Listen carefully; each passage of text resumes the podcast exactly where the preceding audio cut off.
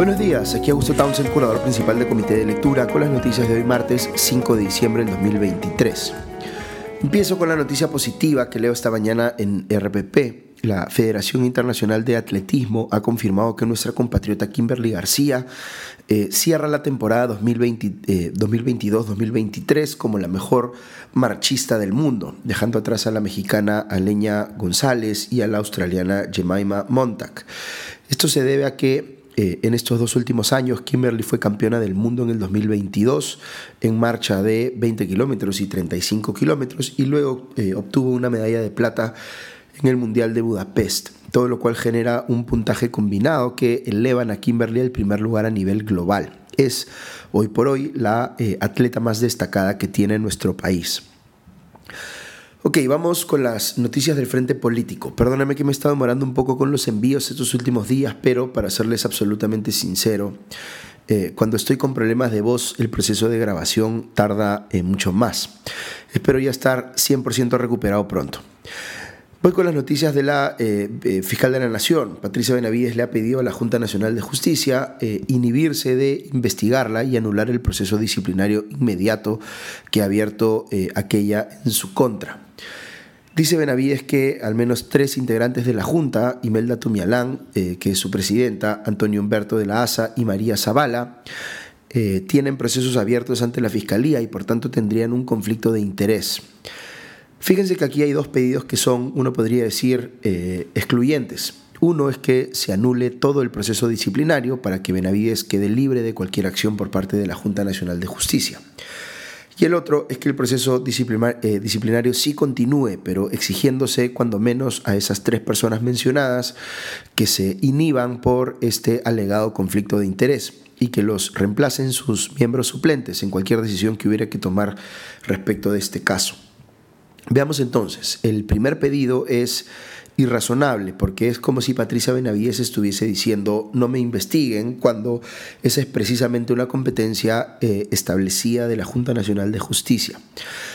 Recordemos que Benavides ya antes ha cuestionado que la Junta quiera someterla eh, a eh, evaluación disciplinaria por las decisiones que tomó a la interna de la Fiscalía y que podrían haber beneficiado a su hermana Emma Benavides, con el argumento de que la Junta no puede meterse en decisiones autónomas sobre personal que se toman dentro del Ministerio Público pero eh, puede, yo diría que sí, en la medida en que dichas decisiones internas hayan tenido como objetivo sustraer a una persona de la acción de la propia fiscalía, que es justamente lo que se investiga en el caso de la hermana de la fiscal, es decir, que Patricia Benavides haya hecho cambios para eh, digamos, poner a fiscales que no iban a eh, investigar a su hermana como lo hubiesen hecho, digamos, los que estaban anteriormente asignados a eso de poder eh, probarse que Benavides hizo estos cambios para favorecer a su hermana, esto constituiría eh, falta grave y daría pie a que la Junta tome acciones sobre ella.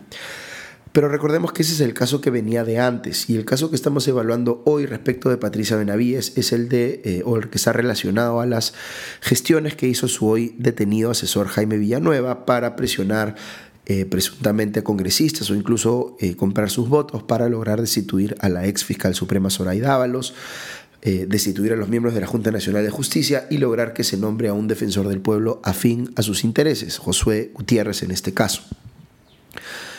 Paso entonces al segundo pedido que está haciendo la defensa de la fiscal de la Nación, vale decir que se inhiban algunos miembros de la Junta al ver este nuevo caso. Eh, ¿Se justifica esto? Pues algunos podrán eh, verlo como una maniobra dilatoria o como un cálculo de Benavides porque quizá confía en que los miembros suplentes de esas personas puedan eh, estar más inclinados a apoyarla o estar más cercanos a su posición. Puede haber detalles que no estoy viendo aquí, pero en principio no me parece problemático per se que se den esas inhibiciones. Si la falta grave atribuida a la fiscal de la Nación termina siendo contundentemente sustentada, eh, no importa si votan los actuales miembros de la Junta o sus suplentes, igual tendrían que tomar eh, la decisión, digamos, que fuese correspondiente a lo que se haya podido eh, demostrar en el proceso. ahora, si asumimos esto último, alguien podría decir que si quisiera la fiscal de la Nación deshacerse de los miembros titulares de la Junta, solo tendría que ver la manera de abrirles investigaciones para generarles así ella misma este conflicto de interés. Pero ahí habría que ver si las investigaciones abiertas contra Tumialán, de la ASA y Zavala son pues eh, investigaciones temerarias o si tienen de verdad sustento. Eh, no podría opinar yo aquí sobre esto porque no conozco en detalle eh, sobre qué temas los están investigando cada uno de estos tres, pero en resumen yo les diré que aun cuando el pedido de inhibición pueda haberse hecho con claro interés de parte, no necesariamente es justificado. Como reflexión general, Mencionaría también que una de las consecuencias problemáticas de este fenómeno de la politización de la justicia es que muchos operadores del sistema de justicia se han acostumbrado a salir a medios, a dar opiniones que van mucho más allá de lo que es eh, razonable, considerando los cargos que ostentan. Fíjense, lo ha hecho Patricia Benavides, pero también lo ha hecho su antecesora Zoraida Ábalos. Lo han hecho consistentemente los fiscales Lavajato, Rafael Vela y José Domingo Pérez, lo han hecho y lo siguen haciendo algunos miembros del Tribunal Constitucional y algunos jueces, y lo han hecho también, yo diría, en algunos casos, los propios integrantes de la Junta Nacional de Justicia. Creo que lo que está operando aquí es una sensación de, entre comillas, si todos los demás lo están haciendo, yo también tengo que hacerlo, cuando menos para defenderme. Pero cuando eso se convierte en la regla general, lo que ocurre es que gradualmente se va perdiendo todo el recato que deben tener los miembros de estas instituciones y luego aparecen pues pedidos de inhibición eh, eh, en todas las direcciones, por adelanto de opinión o por cosas del, por el estilo, y muchos de estos eh, pedidos terminan siendo válidos. Ojo aquí que la frontera entre lo que se puede decir y lo que no es aconsejable decir para cualquiera de los funcionarios mencionados es muy fina pero lo que parece claro eh, en la mayoría de estos casos es que no les interesa saberla y hablan nomás porque saben que los otros lo van a hacer. Ahora bien, ¿qué está pasando en el Congreso mientras aparece este pedido de eh, inhibición contra los miembros de la Junta que ha eh, presentado Patricia Benavides? Pues la Junta de Portavoces del Congreso ha incluido en la agenda de mañana del Pleno una nueva moción para investigar a los miembros de la Junta Nacional de Justicia presentada por Esdras Medina y Juan Burgos, a la que se han adherido José Cueto y Fernando Rospigliosi, según veo en La República. Eh, esta moción hace eco de lo que Patricia Benavides eh, ha dicho en el sentido de que los miembros de la Junta tienen un conflicto de interés por estar eh, algunos de ellos investigados por la Fiscalía. Y el Congreso quiere ahora sancionarlos por tal cosa con un nuevo proceso sumario. Eh, ya les dije hace algunos minutos que yo no descarto de plano el argumento de que sí podría haber razones para que se den algunas inhibiciones. Pero esta acción del Congreso parece más bien una nueva movida pensada en blindar a Patricia Benavides y sabemos que tienen razones para hacerlo porque muchos podrían haber estado incluidos en este presunto eh, intercambio de favores entre congresistas y la Fiscalía que alegadamente les habría eh, ofrecido archivar investigaciones en su contra o no avanzarlas. Sobre esto último, una imputación adicional que ha aparecido contra la fiscal de la Nación es que nombró como fiscal de Lambayeque a eh, Scarlett Galvez, que es la nuera del congresista de Perú Bicentenario eh, José Balcaza. Este le habría entregado a Jaime Villanueva, el asesor de la fiscal de la Nación, un USB con el CV de su nuera y la fiscalía pues procedió a contratarla. Esta podría utilizarse como una prueba de intercambio de favores y que muestra que Villanueva tuvo que actuar coludido con otras personas porque él solo no podría haber efectuado esa contratación. Eh, Balcázar ha reconocido en declaraciones a la República que sí entregó ese USB con el CV de su nuera, pero dice que ésta no llegó a asumir el cargo y que por ello él no ha o él considera que no ha incurrido en tráfico de influencias. O sea, quiso manifiestamente traficar influencias como él mismo lo reconoce, pero como no se concretó el resultado, dice que no pasa nada. En fin, Patricia Benavides ha sido citada nuevamente para que acuda hoy a la Comisión de Fiscalización del Congreso. Ojalá vaya esta vez para dar sus descargos respecto de todo esto que se le está imputando. Su abogado Juan Mario Peña ha dicho que sí va a ir. Ok, quisiera hacer un paréntesis aquí para hacer algunas reflexiones a propósito de lo que eh, he venido conversando con varios de ustedes sobre este caso. A ver, les cuento cómo eh, interpreto uno de los comentarios que me han hecho ustedes. Eh, por ejemplo, una línea de argumentación va en el sentido de que hay dos bandos en esta pelea. Por un lado, el bando de eh, Rafael Vela, José Domingo Pérez, Marita Barreto, Zoraida Ábalos, Pablo Sánchez y compañía, que son, digamos, los que algunos de ustedes califican abiertamente como defensores de los intereses de los, entre comillas, caviares o vizcarristas o algo por el estilo. Y por otro lado está Patricia Benavides, la coalición mayoritaria de bancadas en el Congreso, la mayoría de miembros del Tribunal Constitucional, el defensor del pueblo y otros que defienden una posición, digámosle, anticaviar o anti-vizcarra o algo por el estilo. Dado ese enfrentamiento, algunos de ustedes se sienten forzados a tener que tomar posición en favor de uno u otro bando. Cuando me dicen que han optado por el bando de Vela y compañía, yo les pregunto qué opinan sobre los excesos que ha cometido y sigue cometiendo el equipo Lavajato. O les pregunto por la posición timorata de eh, Zoraida Ábalos frente a los casos de corrupción eh, y obstrucción a la justicia en los que estaba incurriendo Pedro Castillo cuando ella era fiscal de la Nación. A los que me dicen más bien que han optado por eh, favorecer a Benavides y compañía, les hago notar que de comprobarse lo que, le ha, lo que se le está imputando en estos últimos días, pues no solo habría cometido excesos, sino que podría haber cometido delitos.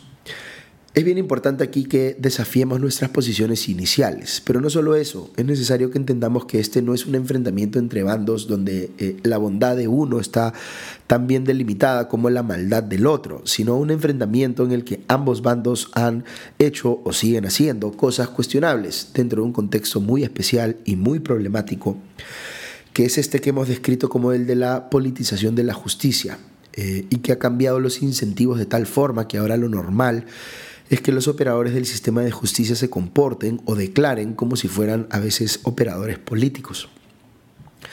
Pero siendo esto así, es bien importante también que podamos ver los matices y que sepamos diferenciar entre eh, excesos, insubordinación o falta de recato por un lado y por otro delitos. Eh, es grave tener fiscales especiales que han cometido eh, excesos en la tipificación de delitos o en los pedidos de prisiones preventivas exageradas, eh, y que con este tipo de acciones no han hecho sino alimentar este escenario de politización de la justicia. Pero tiene un grado completamente distinto de gravedad si el actual fiscal de la Nación ha sido partícipe de un esquema de intercambio de favores con el Congreso, que no habría, no habría sido sino pues una operación de compra de votos.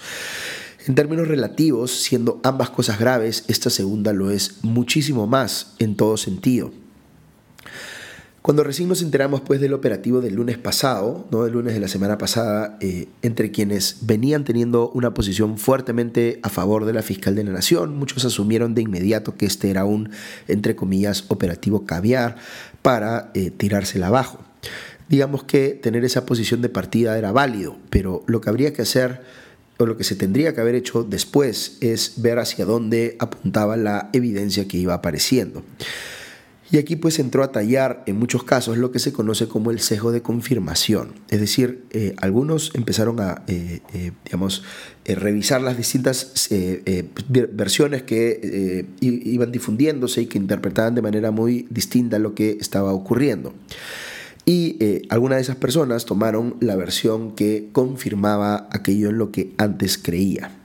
Por ejemplo, surgió esta versión de que en realidad todo esto había empezado porque el gobierno se enteró de que la fiscal de la nación iba a denunciar a la presidenta y al primer ministro por las muertes ocurridas en las protestas al inicio del gobierno y que eh, para desbaratar esa posibilidad o desinflarla, el gobierno que controla pues a la policía forzó este operativo en el que se detuvo al asesor de Patricia Benavides.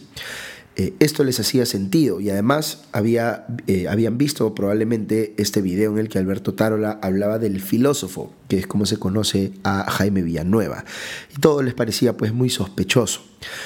Pero quizá no repararon eh, quienes asumieron, digamos, la validez eh, eh, o verosimilitud de esta hipótesis, que en realidad está hace agua por todos lados. La Fiscalía de la Nación claramente no estaba preparada para denunciar a la presidenta y al primer ministro. Y eso se ve claramente en lo desprolija que es la denuncia constitucional. Y sobre todo en el hecho de que la propia fiscal de la Nación había pedido justo antes que se extendiera el plazo de esa investigación, lo cual pues es una demostración evidente de que no estaba lista para presentar la denuncia. Por otro lado, se ha confirmado que eh, el equipo de la DIVIAC, liderado por Harvey Colchado, y el equipo especial de fiscales que investigan la corrupción en el poder, que lidera Marita Barreto, venían investigando este caso desde hace meses y con un equipo grande de personas, todo lo cual es comprobable. Aquí ha salido un cuestionamiento que le he leído al constitucionalista Domingo García Belaún del fin de semana en el comercio y que veo que luego ha repetido el alcalde de Lima, Rafael López Aliaga, en el sentido de que Marita Barreto eh, no podía investigar a Patricia Benavides porque ella es su superior jerárquico. Eh, no es que este argumento carezca completamente de base, pero hay que considerar que Barreto tiene un encargo justamente para investigar la corrupción en el poder y su superior eh, jerárquica está precisamente en una posición de poder. Por eso este argumento me parece más bien eh, débil. En cualquier caso, lo que veo es que algunos eh, opinantes influyentes están cambiando gradualmente su posición sobre este caso. No me refiero a Philip Butters, quien abiertamente está operando como asesor o gestor de intereses de Patricia Benavides, sino otros opinantes que parecen haber caído en cuenta eh, de que lo que se sabe sobre Benavides ya es suficientemente grave como para entender que no puede seguir en el puesto pero su posición tampoco los lleva a deponer las críticas contra el otro bando, contra el bando de Vela y compañía, por lo cual están pidiendo que salga el bando de Benavides, que salga también el bando de Vela, de la Fiscalía, y que aparezca pues mágicamente un tercer bando que sea mejor que estos dos anteriores. ¿Existe ese tercer eh, grupo? Honestamente no lo sé, pero creo que sería importante que apareciera. Eh, en cualquier caso, vuelvo aquí al punto que les hacía eh, hace algunos minutos. Hay cosas cuestionables en Benavides y compañía, como también las hay en Vela y compañía, pero el nivel de gravedad no es comparable. Sobre esto, como siempre, podemos discutir lo que quieran, pero al menos desde mi óptica es mucho más grave lo que se está discutiendo en torno a Patricia Benavides y eso hay que tenerlo claro. Ok, menciono rápidamente otras noticias que deben conocer. La Comisión de Ética del Congreso sancionaba a Digna Calle, la congresista que se mandó a mudar por más de ocho meses a Estados Unidos y que abandonó así su trabajo, al punto que no participó en diez semanas de representación, eh, nada menos. Eh, la han eh, sancionado con solo una amonestación escrita, así como lo escuchan. esto es francamente alucinante, aunque lamentablemente también predecible.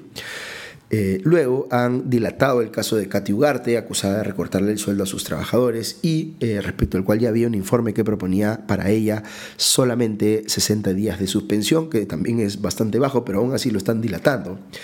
Y en el caso de María Cuña, también acusada de, entre comillas, eh, mucho sueldo, la denuncia en su contra se declaró infundada. Y lo mismo pasó en el caso de Marlene Portero. Así que, como pueden ver, poco a poco, eh, digamos, han ido eh, los propios congresistas librando de consecuencias mayores o de cualquier consecuencia, eh, digamos, a los congresistas involucrados en estos casos de recorte de sueldos y otros de igual o mayor gravedad. En el caso de Pedro Castillo, el Poder Judicial reprogramó la audiencia que debió haberse realizado ayer. La defensa legal de Castillo se excusó diciendo que debía estar en una audiencia al mismo tiempo por un caso que se está viendo ante el Tribunal Constitucional.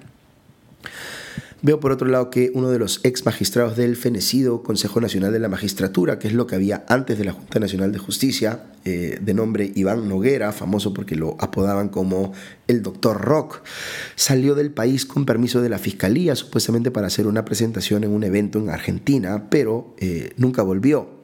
Noguera está investigado en el marco del caso de los cuellos blancos del puerto. A, a este personaje sospecho que no lo vamos a volver a ver. Ojalá me equivoque y lo detengan a nivel internacional, pero como siempre está desde fuera del país diciendo que no va a regresar hasta que le aseguren ciertas garantías o cosas por el estilo, que básicamente es una excusa para decir que se va a mantener prófugo de la justicia. Un último tema. El gobierno de Dina Boluarte ha modificado un decreto legislativo en el marco de las facultades delegadas que le ha dado el Congreso, aumentando las penas para el delito de disturbios con muerte de civil o militar o policial, eh, que ahora eh, va a tener un mínimo de 15 años. También suben las penas por, por ejemplo, toma de carreteras. Esto va a generar o ya está generando críticas desde quienes piensan que lo que está buscando aquí el gobierno es eh, sobrecriminalizar la protesta para así desaparecerla. ¿no? Para mí sí debería haber consecuencias penales eh, a tomar indefinidamente o dañar infraestructura de uso público, es decir, cuando el derecho de protesta se sobrepone de manera irrazonable eh, a otros derechos fundamentales. ya ha habido una sentencia de la Corte Suprema, si mal no recuerdo, sobre esto. Pero como siempre hablamos de temas penales, o lo que yo siempre les digo cuando hablamos de temas penales es que es importante enfatizar que no solamente, eh, digamos, eh, eh, hay que aumentar las penas, o que esto en todo caso no es muy relevante si no hay capacidad de detección de parte del Estado. Por ejemplo, las protestas de diciembre y enero pasados hubo claramente manifestaciones de violencia, aunque la gran mayoría de marchantes se haya comportado pacíficamente.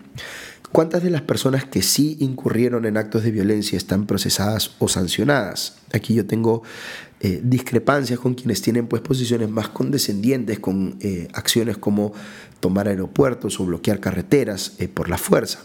el gobierno es responsable indudablemente del exceso de fuerza empleado por los agentes del Estado en reprimir las protestas en diciembre, enero y demás pero es responsable también de no separar eh, la paja del trigo y no tener la capacidad de eh, identificar y capturar a las personas que sí buscaron usar la violencia para obtener un eh, desenlace político. Y esas personas que están, digamos, frecuentemente asociadas a acciones de protesta con medios violentos, deberían estar respondiendo también a la justicia. Y para eso, como les digo, no, no solamente debería aumentarse las penas. De repente lo que eh, habría que hacer es más bien no eh, subir las penas porque estas podrían ya estar en, una, en un lugar razonable, pero lo que sí hay que hacer es incrementar la capacidad del Estado de identificar y detener a esas personas para poder separarlas claramente de aquellas otras que ejercen su derecho de protesta de manera eh, pacífica y a quienes por supuesto hay que permitirles que ejerzan su derecho de protesta de manera pacífica. Ok, eso es todo por hoy, que tengan un buen día y ya nos escuchamos pronto. Adiós.